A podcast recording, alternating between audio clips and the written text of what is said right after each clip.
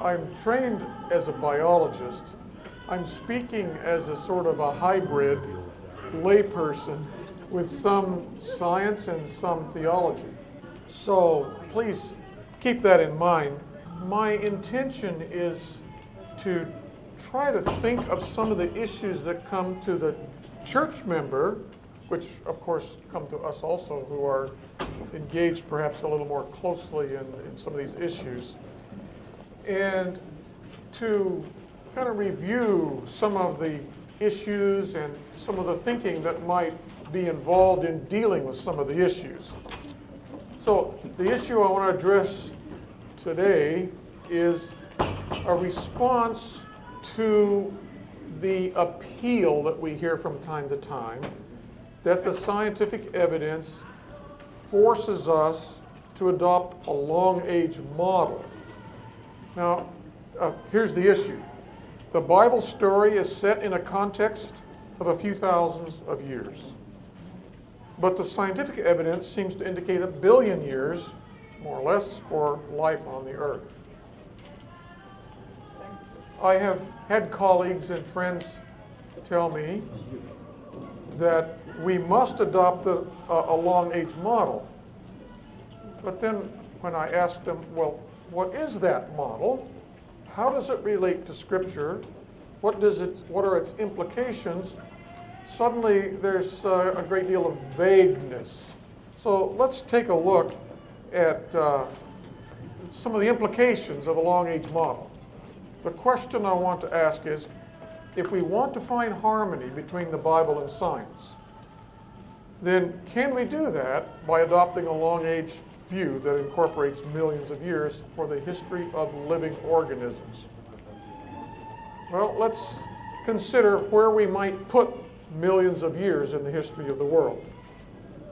One way we might do that is by expanding the events of creation week so that creation week events expand into millions of years.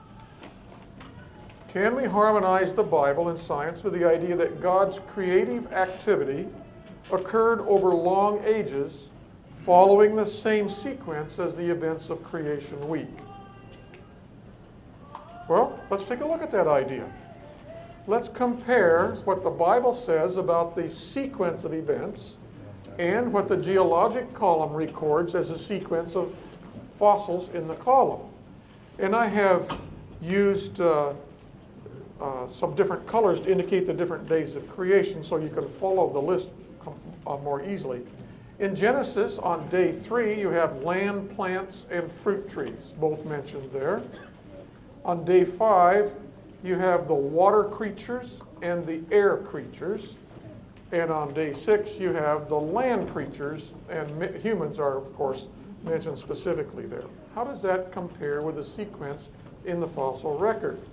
Well, the first thing to appear in the fossil record, other than microscopic things which are not even mentioned in Scripture, but of the things mentioned in Scripture, the first thing to appear in the fossil record are the water creatures, not the plants, but water creatures in the Precambrian. Then the next group to be mentioned are the land plants and the land insects, which are in the Devonian Carboniferous area. And the next ones are the flying insects and the land vertebrates in the Carboniferous. Then in the Triassic Cretaceous, we get uh, fossils that are classified as mammals or pre-mammals. Then birds first appear in the Upper Jurassic and Cretaceous. Fruit trees don't appear until the Cretaceous. Humans finally appear in the Quaternary, or the very top of the geologic column. The only similarity, really, of the two lists is that humans appear last in both lists. Other than that, the lists are clearly different. They are in conflict. We cannot find harmony between the Bible and science by expanding creation week into millions of years. So the sequence of Genesis is quite different from the sequence of appearances in the fossil record. And this rules out any theory, any theory, that Genesis is a condensed version of what God did over long ages of time. And these, that this would be day age theories. Day age theories were popular at one time, but as the fossil record is compared to Genesis, we find they, it doesn't work. Well, let's try another approach. Let's put millions of years before creation week. Let's suppose there was some kind of history of life that went on for millions of years, and then God came in and created what's recorded in Genesis. Can we harmonize the Bible and science by inserting millions of years before the Genesis creation? Well, if that were the case, we would expect to find in the fossil record first appearances of living organisms at approximately the same place in the fossil record. We should start at some place where the new creation started, we should start seeing new fossils that correlate with what we see living today. Here are some examples of the first appearances of modern types of organisms. First, modern humans appear in the upper Pleistocene. Sheep first appear in the upper Pliocene. That's a difference doves, which are mentioned on the ark, in the lower Miocene. Another difference. And these differences are in the geologic time scale, millions of years apart in difference. Snake necked turtles, which are found in the southern hemisphere, we're not so familiar with them up here in North America, but uh, you'll see them in zoos. Uh, but they're found in the lower Cretaceous, still living, but in the lower Cretaceous is their first appearance. The disc-tongued frog is found in the middle Jurassic. And the lungfish of the same family as the Australian lungfish is found in the lower Triassic. Well, there's quite a spread. How do you get a creation week in which living organ, the, the, what we have alive today, is created at the same time, but the fossil of first appearance is scattered over literally hundreds of millions of years if you take the geologic time scale and starting from the lower Triassic where the lungfish appear. My conclusion is no, there is no point in the fossil record where different types of living organisms all appear together. Instead, they first appear at widely varying points in the fossil record. This, therefore, rules out the theory that the Genesis creation replaced an older creation that had become corrupted. This kind of theory is, is, is the gap theory. The gap theory was quite uh, popular partly as the result of the influence of the Scofield Bible back in the early 1900s. It has been largely abandoned by uh, Christians of all faiths today. What if we were to put Creation Week, a third approach, if we were put creation week long a time ago, with millions of years since the creation week. So the idea here is you have the six days of creation and the seventh day Sabbath, and then you have millions of years since that time uh, that, that are uh, in which uh, life and the fossil record accumulated. Can the Bible and science be harmonized if the creation week was millions of years ago? Well, there's a problem here in that in the fossil record, there is a sorting process. We do not find all sorts of creatures mixed together in the fossil record, rather, they're sorted out into layers. In the Precambrian, which is the lowermost uh, portion of the geologic column, we find mostly bacteria and algae. There are no land vertebrates in the Precambrian, to say the least. Uh, Paleozoic is the next set of layers, a, a, lot of layers, but a group together in the Paleozoic. There you find marine animals and coal plants, some at the upper Paleozoic, some land vertebrates. But uh, there, there, are different sorts of things to what you find in the Mesozoic. The Mesozoic is the only place you find dinosaurs. There are no dinosaurs in the Paleozoic or in the Cenozoic. They're sorted out somehow. In the Cenozoic, we find the kinds of land vertebrates, uh, the sorts that we still have living today. So, how could you get a creation week in which all these things were created at the same time, and then over time, somehow for the first couple hundred million years, the only things that were preserved were certain kinds of marine organisms and uh, coal plants. And then for the next couple of hundred million years, the only things that are preserved are dinosaurs. It, that, that probably is not very plausible. So the conclusion is no, if all types of animals were present for millions of years, they should be mixed throughout the fossil record, and therefore, either they were not all present at the same time, or they were buried in a short time by some kind of process that sorted them out into different layers. So that theory doesn't work either. Here we have a question of faith. We really don't have enough information given to us to resolve the tension between science and the Bible. We don't have enough evidence.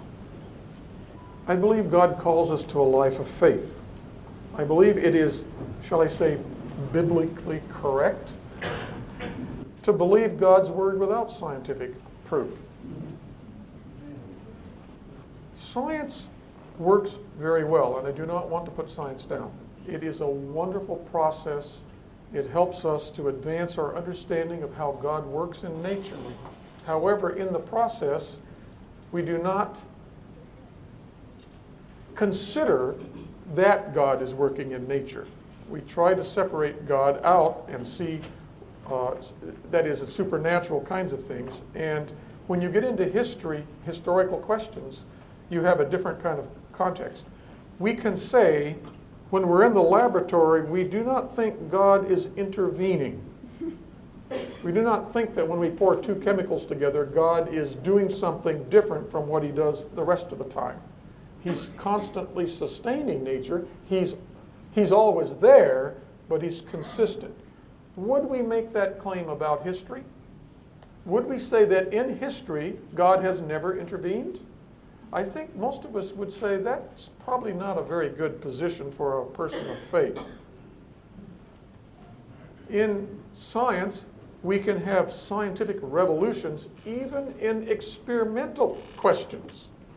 Questions such as the nature of light have undergone a complete scientific revolution in the uh, 19th and 20th centuries. If you can have scientific revolutions in questions in which, in which lab- laboratory analysis is possible, how much more likely in questions that are historical, which cannot really be captured in the laboratory? The Bible views the world as a part of a divine creation originated and sustained by supernatural action, while science views the world as part of an autonomous, that means self governing, closed system. That means no God acting from outside nature, governed only by physical laws. Can you see that those two systems are, at their foundation, likely to bring tension? Not that, that that doesn't explain the answer to our questions, but it does tell us that it's not unexpected to find some tension.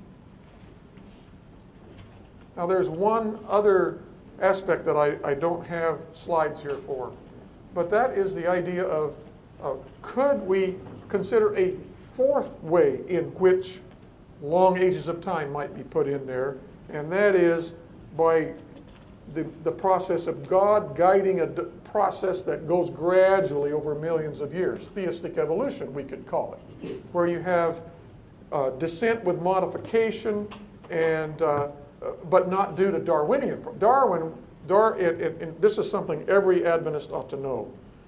The idea of theistic evolution was totally unacceptable to Darwin. Asa Gray, the American botanist, tried to persuade Darwin that he could put God into the process. They were good friends. Darwin said, if you have God in the process, you do not need my theory. So never think, never think that theistic evolution and Darwinism are compatible. They are different and they are incompatible. Darwin want, rejected the idea that God was guiding evolution because of the problem of evil. If God is guiding evolution, then God is causing birth defects. If God is guiding evolution, then He's causing all the genetic defects that cause cancer and so on. Uh, it, it doesn't seem the kind of God Bible talks about. And there are some theological problems with theistic evolution, such as th- what I just described. There are also scientific problems with theistic evolution. When you look at nature, it does not look to be a continuous process. There are gaps. There are gaps in the process. Now, a theistic evolution can, uh, evolutionist can say, well, God covers the gaps. That is a kind of an approach called God of the gaps approach. And most scientists are very uncomfortable with a God of the gaps approach. So there are both theological and scientific problems with theistic evolution, and it does not bring harmony between science and Scripture. We can enjoy the benefits, some conclusions here. We can enjoy the benefits of both the Bible and science. They, uh, the science brings us many benefits. Where tensions arise, we do not make faith a hostage of science, but we choose a life of faith. And we choose that life of faith knowing that we chose it by faith. We were not compelled to that choice, we freely chose it because of our faith. Thank you.